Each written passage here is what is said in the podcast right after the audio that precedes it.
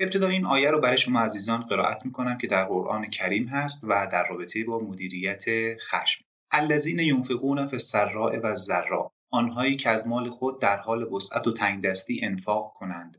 و الکاظمین الغیظ و خشم خود را فرو نشانند. و عن الناس و از بدی مردم درگذرند. و الله یحب المحسنین. و خدا دوستدار نیکوکاران است.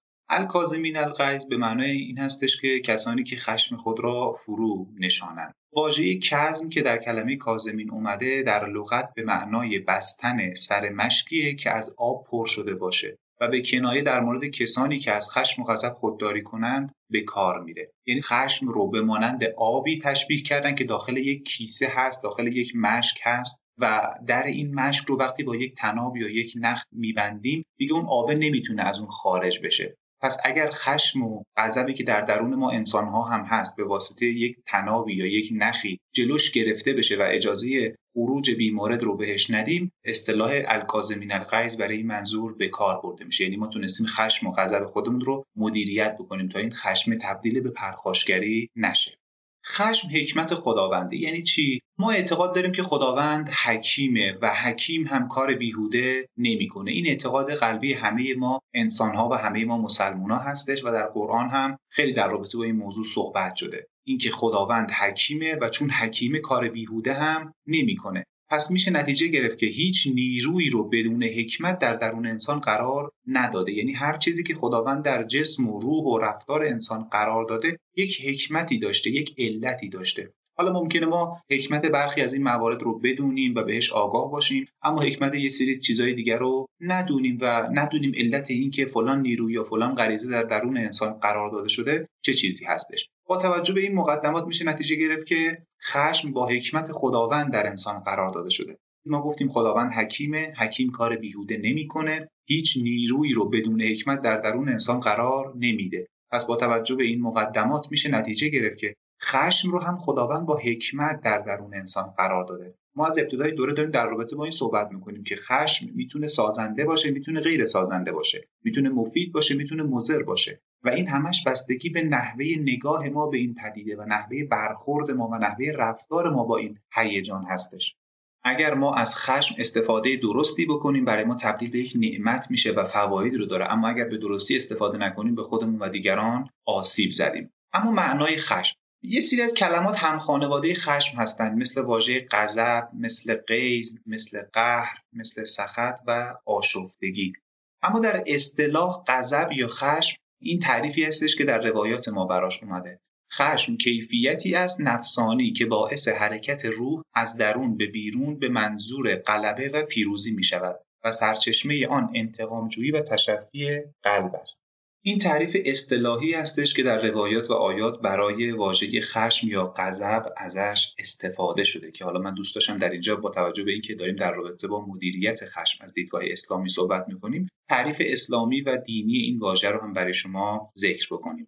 اما خشم در آیات و روایات. ما در اینجا بر اساس مطالعه‌ای که در آیات و روایات مختلف در رابطه با خشم داشتیم چند تا نکته استخراج کردیم. برای اینکه خیلی هم وقت شما عزیزان گرفته نشه دیگه از ذکر اون حدیث یا آیه خودداری کردیم و صرفا نتیجه ای که از اون آیات به دست اومده رو برای شما ذکر می‌کنیم. یعنی دیگه مستقیما اشاره نمی‌کنیم که این نکته در کدوم آیه در کدوم روایت ذکر شده. فقط میگیم که بر اساس اون چه که در دین ما اسلام وجود داره خشم اینطور برداشت شده. نکته اول این که فرو بردن خشم رو کزم قیز معنا کردن. پس اگر شما در جایی در روایات و یا آیه شنیدید که در رابطه با واژه کزم قیز صحبت میشه بدونید منظور همون مدیریت خشم هستش و منظور اینه که انسانها خشم خودشون رو مدیریت و کنترل بکنن. مورد دوم اینه که بر اساس آیات و روایات مدیریت خشم و پرهیز از پرخاشگری از صفات پرهیزگاران شمرده شده. ما در قرآن در بسیاری از آیات صفات پرهیزگاران رو موارد مختلفی میشمارن که یکی از اونها اینه که این انسانهای پرهیزگار می‌تونن خشم خودشون رو مدیریت بکنن. مورد بعدی اینه که یکی از نعمتهای خداونده. گفتیم خداوند حکیمه و کار بیهوده نمی‌کنه. پس طبیعتا وقتی که نعمت خشم رو به ما انسانها داده ما باید به دیده نعمت بهش نگاه بکنیم و بدونیم که هر نعمتی رو اگر ازش استفاده درستی ببریم قطعا برای ما فایده خواهد داشت و برای ما مفید و مناسب خواهد بود. اما اگر استفاده نادرست هم بکنیم قطعا آسیب خواهد زد. مورد بعدی اینه که از مصادیق احسان و نیکوکاری شمرده شده. یعنی کسی که خشم خودش رو داره مدیریت می‌کنه انگار داره احسان می‌کنه. مثل این میمونه که داره نیکوکاری می‌کنه. خشم یا غضب باز بر اساس آیات و روایات یکی از نیروهای چهارگانه که در نهاد انسان قرار داده شده و به معنای حرکت روح حیوانی از داخل به خارج هستش. اما یک داستان هست در قرآن در رابطه با حضرت موسی که می‌خوایم ذکر کنیم ببینیم که آیا پیامبران ما هم خشم رو تجربه می‌کردن یا نه. چون گفتیم این تجربه هیجان خشم چیز بدی نیست. اینکه من نتونم از این هیجان به درستی استفاده بکنم. نتونم مدیریتش بکنم. و اجازه بدم هر طوری که دوست داره عمل بکنه و تبدیل به رفتار پرخاشگرانه بشه اون موقع است که آسیب می‌زنه. وگرنه نمی‌تونیم بگیم که خشم چیز بدیه و اگر انسانی خشمگین شد انسان خوبی نیست. انسانی که کنترل روی خودش نداره. دلیل ما برای این حرف این آیه از قرآن کریم هستش. که من این آیه رو برای شما عزیزان قرائت می‌کنم. ما رجع موسی الی قومه قزبان اسفا. و چون موسی به حال خشم این قزبانه یعنی حضرت موسی به حال خشم و تعصب به سوی قوم خود بازگشت. قال بئس ما خلفتمونی من بعدی. به اونا گفت که شما پس از من بسیار بد حفظ الغیب من کردید. اعجلتم امر ربکم؟ آیا در امر خدای خود عجله کردید؟ و القل الواح و الواح را به زمین انداخت و اخذ برأس اخیه یجره الیه. و از فرط غضب یا خشم سر برادرش یعنی حضرت هارون رو گرفته و به سوی خود می‌کشید. دقت بکنید اینجا در رابطه با حضرت موسی که یکی از پیامبران بزرگ خداوند هست میگه که چون موسی به حالت خشم و غضب به سمت قوم خود برگشت. پس این نشون میده که حتی پیامبران هم می‌تونن این غضب و خشم رو تجربه بکنن و این هیجان در اونها هم وجود داره. اما اینکه چطور با این پدیده مقابله و مدیریتش می‌کنن این خیلی مهمه. ممکنه یک انسانی این خشمه رو خیلی خوب مدیریت بکنه ممکنه یک انسانی هم نتونه اون رو مدیریت بکنه و دست به رفتارهای پرخاشگرانه بزنه. انواع خشم بر اساس آیات و احادیث. دو نوع خشم در آیات و روایات بهش اشاره شده. یکی خشم پسندیده یکی خشم ناپسند. خشم پسندیده خشمی که انسان به خاطر پایمال شدن حقی و یا مورد ظلم و ستم واقع شدن انسانها از خودش نشون میده. یعنی من انسان من مسلمان زمانی که می‌بینم یک حقی داره پایمال میشه. حق یک انسان دیگه ای داره پایمال میشه و یک حقی داره از بین میره. اگر اینجا خشم به سراغ من بیاد این خشم پسندیده هست. و خیلی خوبه که من این چنین انسانی باشم که نتونم پایمال شدن حق دیگران رو ببینم. یا مورد ظلم و ستم واقع شدن انسان ها یا زمانی که می‌بینم به یک انسانی انسان بیپناهی انسان بیگناهی داره ظلم میشه داره در حقش جفا صورت می‌گیره اینجا اگر خشم به سراغ من بیاد این خشم خشم پسندیده هستش. دقت بکنید در خشم پسندیده ما به خاطر پایمال شدن حق یا مورد ظلم و ستم واقع شدن انسان هاست که خشمگین میشیم نه به خاطر موارد دیگه. باز در خشم پسندیده آیه‌ای که داریم خداوند در قرآن میفرماید که مؤمنان نسبت به کفار خیلی شدید و خیلی غضبناک هستند که میگه اشداء و علل کفار یعنی شدت دارن سختی می‌گیرن بر کافران. پس این نشون میده گاهی اوقات این خشم اگر نسبت به کافرین و دشمنان ما باشه چیز بدی هم نیست و خشم پسندیده هستش. مورد بعدی اینه که خشمی که در برابر کار خلاف یا گناه در انسان به وجود میاد این خشم هم خشم پسندیده ای هست. یعنی زمانی که ما ببینیم داره یک کار اشتباهی صورت می‌گیره داره گناهی در جامعه صورت می‌گیره. اگر در چنین شرایطی ما هیجان خشم رو تجربه بکنیم این خشم خشم پسندیده است. فقط باید دقت بکنیم که ما داریم در رابطه با خشم صحبت می‌کنیم نه پرخاشگری. یعنی من حق ندارم به خاطر اینکه فردی گناه کرده پرخاشگری بکنم رفتار پرخاشگرانه باش داشته باشم. اما اگر خشم یعنی که هیجان درونی و یک احساس درونی در من به وجود بیاد این نشونه خوبیه. این نشون میده که من برای جامعهم برای اطرافیانم ارزش قائلم. اونها برای من مهمن و نمی‌تونم ببینم که یک نفر داره یک مسیر اشتباهی رو میره. اما باز خیلی دقت بکنید. ما فقط داریم در رابطه با خشم صحبت می‌کنیم و در ابتدای دوره تفاوت خشم و پرخاشگری یا عصبی بودن رو برای شما ذکر کردیم. مورد بعدی اینه که متقین از دیدگاه قرآن و احادیث انسانهایی هستند که حاکم و مالک بر غرایز خودشون هستند ببینید ما غریزه مثل خشم رو اگر انسان متقی و مؤمنی باشیم برش حاکم هستیم. یعنی ما بر این خشم مدیریت داریم. نه اینکه مدیریت و کنترل ما دست خشم ما باشه و هر چیزی که خشم راه رو به ما نشون بده و هر مسیری که نشون بده ما بخوایم حرکت بکنیم.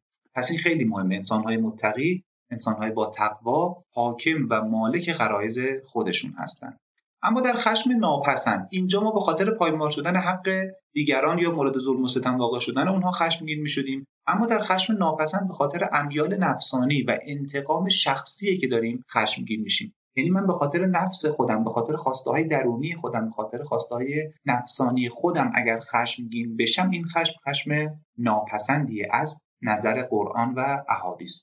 مورد بعدی اینه که اینجا ما داریم که قرآن کریم میفرماید ول کاظمین الغیظ همون آیه که در چند اسلاید قبلی برای شما قرائت کردم یعنی خدا میگه اینجا انسان ها باید خشم خودشون رو فرو نشانند خشم خودشون رو مدیریت کنند چون خشم در اینجا خشم ناپسندی است. اینجا می‌گفت سخت بگیرید بر کافران اینجا میگه خشم خودتون رو مدیریت بکنید. به این نکته باید خیلی دقت بکنید. اما تشبیه خشم سالم و ناسالم به سیلاب. ما می‌خوام از یک مثالی که از دل روایت و آیات بر اومده برای شما استفاده بکنیم و بگیم که خشم سالم و ناسالم چه تفاوتهایی با همدیگه دارن. می‌خوایم اون رو به سیلاب و آب باران تشبیه کنیم. اگر یک آب باران شدید یعنی بارندگی شدیدی صورت بگیره و سیلابی بیاد و ما تونسته باشیم جلوی این مسیر سیلاب یک صد درست کرده باشیم به راحتی می‌تونیم جلوی این سیلاب و آسیب هایی که می‌تونه به طبیعت وارد بکنه رو بگیریم. علاوه بر این می‌تونیم از این سیلاب انرژی برق تولید بکنیم برای مصارف کشاورزی و آب آشامیدنی ازش استفاده بکنیم و به خوبی این رو مدیریت بکنیم. یعنی سیلابی که می‌تونست آسیب بزنه به طبیعت و خونه های مردم و مراتع رو نابود بکنه رو ما با ساختن یک صد تونستیم مدیریت بکنیم و ازش استفاده های درست ببریم. یعنی برق تولید بکنیم آب آشامیدنی و هزار تا استفاده دیگه ای که آبی که از پشت صد ازش استفاده میشه می‌تونه به دست آورد. اما اگر این صده رو درست نکنیم یعنی این سیلاب رو مدیریت نکنیم چی؟ باعث میشه که نه تنها هیچ ای به ما نرسونه یعنی ما نمی‌تونیم ازش برق تولید بکنیم نمی‌تونیم برای مصارف کشاورزی استفاده بکنیم بلکه میاد خونه های مردم رو هم تخریب می‌کنه زمین های کشاورزی رو هم آسیب می‌زنه به محصولات مردم آسیب جدی وارد می‌کنه و هزار تا آسیب دیگه. پس سیلاب به خودی خودش خوب یا بد نیست یا بارندگی شدید به خودی خودش خوب و بد نیست این نحوه مدیریت کردن ماست که نشون میده یک پدیده مثل سیلاب خوب باشه یا بد. خشم هم همینطوره. اگر این خشم رو این انرژی خشم رو جلوش یک چیزی مثل صد درست بکنیم و مدیریتش بکنیم هم جلوی آسیب رسوندن به خودمون و دیگران رو گرفتیم و هم ازش استفاده های سالمی کردیم یعنی به خودمون و دیگران منفعت رسوندیم. اما اگر نتونیم مدیریتش بکنیم یعنی هیجان خشمی که به وجود میاد مثل آب بارانی که تبدیل به سیلاب میشه به راحتی اجازه بدیم این هیجان تبدیل به پرخاشگری و رفتارهای پرخاشگرانه بشه قطعا به خودمون و دیگران آسیب وارد کردیم. تقسیم بندی افراد از نظر میزان خشم در آیات و روایات متفاوت هستش. ما برای بسیاری از واژه ها و مفاهیمی که در دین و قرآن وجود داره یک تقسیم بندی داریم و اون تقسیم بندی به افراط و تفرید هستش و حد تعادل. یعنی ما در روایات دینیمون خیلی این واژه ها رو مشاهده می‌کنیم. میگیم افراط تفرید یا تعادل. افراط یعنی زیاده روی کردن در یک کاری که ما از نظر دینی این رو ناپسند می‌دونیم. یعنی در بسیاری از موارد حتی در مسئله مثل عبادت و برخی از موارد این چنین میگن اگر فرد افراط بکنه یعنی بیش از حد لازم اون کار رو انجام بده این ناپسنده و این آسیب می‌زنه. از اون طرف اگر تفرید صورت بگیره یعنی خیلی کمکاری بکنه فرد در اون زمینه دینی و در اون مسئله دینی خیلی کم مایه بذاره و خیلی کم اون کار رو انجام بده هم باز آسیبزا هستش. اما بهترین حالت حالت تعادل هستش. ما این نکته رو می‌خوایم در رابطه با خشم ازش استفاده بکنیم و ببینیم افراد، تفرید و تعادل در رابطه با خشم از نظر دیدگاه اسلامی و قرآنی به چه صورت هستش. ابتدا میایم سراغ واژه افراد. اگر خشم و هیجان خشم در ما حد افراطی پیدا بکنه یعنی بیش از حد بشه ما انسانهای بسیار عصبانی و تند مزاج رو داریم یعنی انسانی که خیلی عصبانی و خیلی تند مزاجه کسی که داره از این هیجان خشم به صورت افراطی استفاده می‌کنه این کار باعث به وجود اومدن صفتی به اسم تحور میشه که ما میگیم اینا انسانهای متحور و بیباکی هستند که چیز خوبی نیست. یعنی یک صفت پسندیده ای نیست. چون این انسان ها به دیگران آسیب می‌زنن حق دیگران رو پایمال می‌کنن دیگران رو کتک می‌زنن فحاشی می‌کنن و از این هیجان خشمشون به صورت افراطی و بیش از حد لازم دارن استفاده می‌کنن. که ما در قرآن هم داریم که ولا تلقوا بایدیکم الی التهلکه خودتون رو با دست خودتون داخل محلکه. نندازید. یعنی خودتون برای خودتون دردسر درست نکنید. کسی که خشم رو به صورت افراطی نشون میده قطعا خودش خودش رو در دردسر خواهد انداخت. دیگران آسیب می‌زنه به زندگی خودش و روابطش هم آسیب می‌زنه. اما نوع تفرید کسانی که اصلا خشم و غضبی ندارند یعنی از این هیجان خشم خیلی خیلی کم تر از حد تعادل دارن استفاده می‌کنن. ما می‌خوایم ببینیم از نظر اخلاقی چه چیزهایی عامل خشم هستند و خشم رو به وجود بیارن. صفتهایی مثل تکبر انسانهایی که متکبر هستند و خیلی خودشون رو بالاتر از دیگران می‌دونن و همیشه به حالت تکبر راه میرن و با دیگران برخورد می‌کنن اینها بیشتر در معرض خشم و پرخاشگری هستند. پس یکی از عوامل خشم از نظر اخلاقی صفت تکبر یا متکبر بودن هستش. صفت بعدی صفت عجب و خودپسندی. انسانهایی که خیلی خودشون رو قبول دارن خیلی خودشون رو برتر می‌دونن خیلی خودشون رو بالاتر از دیگران می‌دونن اینها هم از نظر اخلاقی در معرض خشم و پرخاشگری قرار دارن. صفت بعدی صفت لجاجت هست. این ویژگی و این صفت اخلاقی صفت خوبی نیست. یعنی یک ویژگی هستش که آسیب می‌زنه و یکی از عوامل خشم می‌تونه همین لجاجت کردن انسان باشه. گاهی اوقات افراد به خاطر لجاجت با دیگرانی که دست به خشم و پرخاشگری می‌زنند استهزا یا مسخره کردن دیگران هم با صفتی که از نظر قرآن و روایات صفت خوبی نیست و ما نهی شدیم از اینکه کسی رو مسخره بکنیم و یا ویژگی که اون فرد داره رو به استهزا بگیریم. که این می‌تونه از عوامل خشم هم باشه و خشم رو در افراد به وجود بیاره. صفت بعدی شوخی های بیمورده اگر دقت کرده باشید ما در دور اسلاید قبلی گفتیم که بحث افراط و تفرید در همه جا هست. شوخی هم همینطوره. اگر خیلی افراطی باشه آسیب می‌زنه و خودش می‌تونه باعث به وجود آورنده خشم باشه. اگر هم خیلی تفرید باشه خب انسان خیلی انسان بیروحی میشه. کسی میشه که تحت هیچ شرایطی از تنز و شوخی در زندگیش استفاده نمی‌کنه. پس باید در مورد این صفت هم دقت بکنیم. شوخی باید به اندازه باشه. نه خیلی زیاد باشه که افراد باشه نه خیلی کم باشه که تفرید باشه. حرس و طمع و موارد اینچنینی هم باز از نظر اخلاقی می‌تونن عاملی برای به وجود آوردن خشم باشن از نظر اخلاقی. و بحث عیبجویی کردن. یکی از صفتهای بدی که قرآن ما رو از اون نه کرده اینه که نباید دنبال عیب دیگران باشیم. ما باید سعی بکنیم عیوب خودمون رو بشناسیم اونها رو برطرف بکنیم و هیچ موقع با یک ذره بین و با تجسس کردن دنبال این نباشیم که ببینیم اطرافیانمون چه عیوبی دارن چه نقاط ضعفی دارن. و فقط زمانی که خود اونها از ما می‌خوان که نقاط ضعفشون رو بهشون بگیم این اجازه رو داریم که این موارد رو بهشون بگیم. در غیر این صورت نباید دنبال عیوب دیگران باشیم چون این کار از نظر دینی و قرآنی پسندیده نیست. اما پیامدهای اخلاقی خشم یک حدیث بسیار زیبا از امام صادق علیه السلام هست که ایشون میفرمایند الغضب و مفتاح و کل شر خشم و غضب کلید هر بدیه. یعنی اگر همه بدی ها رو داخل یک محفظه داخل یک اتاق داخل یک محیط قرار بدیم کلید ورود به اون محیط و کلید تمام اون بدی ها خشم و غضب هستش که این نشون میده چقدر این مسئله می‌تونه مهم باشه. که ما یه خورده بیشتر در رابطه با این حدیث صحبت می‌کنیم. نکته اول اینه که خشم و غضب از نظر آیات و روایات تباه کننده ایمانه. یعنی اگر کسی خیلی این خشم خودش رو نتونه مدیریت بکنه و دائما پرخاشگری بکنه در واقع داره ایمان خودش رو نابود می‌کنه. مورد بعدی آسیب رسوندن به شخصیت کسانی که نمی‌تونن خشم خودشون رو مدیریت بکنن و پرخاشگری می‌کنن دارن شخصیت خودشون رو نابود می‌کنن. مورد بعدی آشکار شدن عیوب این خشم و غضب باعث میشه عیبهای ما آشکار بشه و چیزهایی که شاید دوست نداشتیم کسی از اونها مطلع بشه رو به دیگران نشون بدیم. باز از پیامدهای اخلاقی خشم برانگیخته شدن کینه ها هستش. این خشم و غضب باعث میشه بین انسان ها کینه و دشمنی به وجود بیاد و این هم از نظر روانی و هم از نظر اخلاقی و دینی اصلا صفت خوبی نیست و به شدت به انسان ها آسیب می‌زنه. یعنی کسانی که از دیگران کینه به دل دارن و می‌خوان به نوعی این کینه رو به اونها نشون بدن قطعا در معرض آسیب های بسیار بسیار زیاد روحی و روانی قرار دارن.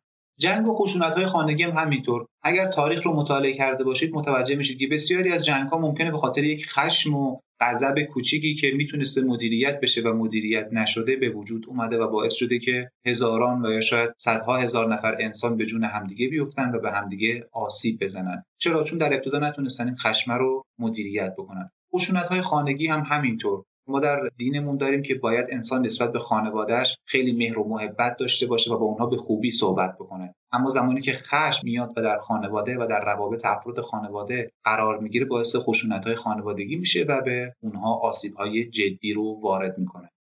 هموار نمودن راه نفوذ شیطان هم یکی از پیامدها و آسیبهایی که خشم برای ما داره. یعنی زمانی که ما خشمگین میشیم به دلیل اینکه سطح بالایی از هیجان رو داریم تجربه می‌کنیم راه رو برای نفوذ شیطان در خودمون هموار کردیم. ما در روایت دینی از کلمه شیطان و از واژه شیطان استفاده می‌کنیم. در علم روانشناسی میگیم که فرد افسار خودش رو داده دست خشم و این خشمی که براش تصمیم می‌گیره. از نظر دینی میگن که اگر کسی خشمگین بشه داره افسار زندگی خودش رو داره دست شیطان میده و این شیطانی که براش تصمیم می‌گیره که چه حرفی بزنه و چه کاری انجام بده. اما راهکارهای اسلام برای مدیریت خشم. حالا می‌خوایم ببینیم که اسلام چه راهکارهایی برای مدیریت خشم به ما معرفی کرده.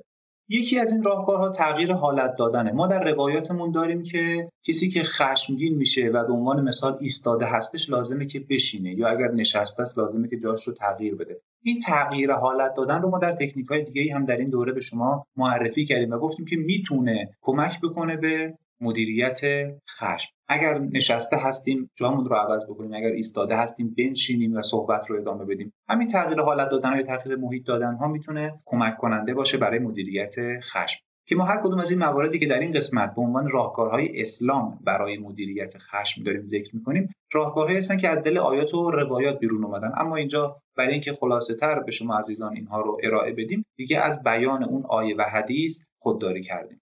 مورد بعدی اشتغال داشتن به ذکر و یاد خدا هست. ما در روایت داریم که اگر فرد عصبانی میشه کافیه که چند تا صلوات بفرسته یا اعوذ بالله بگه و سعی بکنه که با این اذکار و با این واژه ها دلش رو و روحش رو به یاد و ذکر خدا مشغول بکنه و همین باعث میشه که خشم اون فرد کاسته بشه. یکی از تکنیکایی هم که در اینجا می‌تونه به ما کمک بکنه اینه که زمانی که فرد داره صلوات میفرسته یا داره یک بسم الله و اعوذ بالله میگه عملا اجازه گفتن ذکر دیگه ای رو به دهان خودش نمیده. یعنی فرد ممکنه عصبانی باشه و بخواد پرخاشگری بکنه. اما همین که داره بسم الله الرحمن الرحیم میگه به دهان خودش و به واژه‌هایی که در دهان خودش هست این اجازه رو نمیده که به گونه دیگه بیان بشن. و از اون طرف داره فاصله هم میندازه بین هیجان خشم خودش و واکنشی که می‌تونست نشون بده. یعنی اگر میگن آقا عصبانی میشی و 10 تا صلوات بفرست این 10 تا صلوات فرستادن شاید نزدیک یک دقیقه زمان فرد رو بگیره. و همین باعث میشه که هیجان خشمش فروکش بکنه و دیگه فرد پرخاشگری نکنه یا میزان اون به شدت کاهش پیدا بکنه. مورد بعدی وضو گرفتن و خوندن نمازه. میگن در روایت ما آمده که اگر فرد عصبانی و خشمگین میشه چقدر خوبه که وضو بگیره و دو رکعت نماز بخونه. این مسئله علاوه بر اینکه آب رو به بدن میرسونه یعنی وضو گرفتن باعث میشه که آب به دست و صورت بزنه و یه خورده از اون گرمای بدن کاسته بشه باعث میشه با خوندن نماز هم از اون هیجان و از اون رفتار پرخاشگرانه خیلی فاصله بگیره. تکنیک بعدی از دیدگاه اسلام برای مدیریت خشم همنشینی با افراد حلیم و بردباره. ما در روایات داریم که اگر انسانها با افرادی که بردبار هستند با کسانی که صفت حلم رو دارن و مدیریت خوبی روی خشم خودشون دارن هم نشین بشه اون هم می‌تونه خشم خودش رو مدیریت بکنه. مورد بعدی پناه بردن به خدا و گفتن اعوذ بالله زمانی که انسان خشمگین میشه به دلیل اینکه ما از دیدگاه اسلامی و قرآنی این اعتقاد رو داریم که خشم یعنی ورود شیطان به بدن انسان پس اگر فرد اعوذ بالله بگه و به خداوند پناه ببره و امورات خودش رو به خداوند بسپاره قطعا می‌تونه خشم خودش رو مدیریت بکنه. توجه به فواید دنیوی و اخروی مدیریت خشم هم می‌تونه یک تکنیک باشه برای مدیریت این مسئله. یعنی فرد به این فکر کنه که اگر من خشم خودم رو مدیریت بکنم چه فوایدی در دنیا و آخرت برای من خواهد داشت؟ همین مسئله باعث میشه که فرد کمتر به سمت پرخاشگری و رفتارهای خشونت آمیز بره. تکنیک بعدی تظاهر مثبت هست. ما در روایات داریم که اگر می‌خواید راضی صبور یا حلیم و بردبار باشید خودتون رو به این حالت در بیارید. چون فردی که به قومی تشبه یا شباهت پیدا می‌کنه احتمال زیاد داره که یکی از همون افراد باشه. ما اینجا عینا روایت رو برای شما آوردیم. می‌خوایم بگیم که اگر خودمون رو به یک نفر یا به یک قوم تشبیه بکنیم به احتمال زیاد شبیه به اونها میشیم. یعنی حتی اگر شما خشم خودتون رو نمی‌تونید مدیریت بکنید و یک انسان عصبی هستید سعی بکنید نقش کسی رو بازی بکنید که بسیار آرام و بسیار بردبار و حلیمه. همین تظاهر کردن باعث میشه که یواش یواش این صفت و این رفتار در ما هم نهادینه بشه. ما این رو در مورد بسیاری از واژه های دیگه هم در علم روانشناسی داریم که اگر فرد مثلا فرد با اعتماد به نفسی نیست سعی بکنه نقش کسانی رو بازی بکنه که با اعتماد به نفس هستن این یکی از تکنیک هایی هستش که باعث میشه اون فرد اعتماد به نفسش افزایش پیدا بکنه. در مورد خشم هم همینطوره. اگر ما عصبی هستیم و نمی‌تونیم خشم خودمون رو مدیریت بکنیم چقدر خوبه که خودمون رو و رفتارمون رو و گفتارمون رو شبیه به کسانی بکنیم که اونها می‌تونن خشم خودشون رو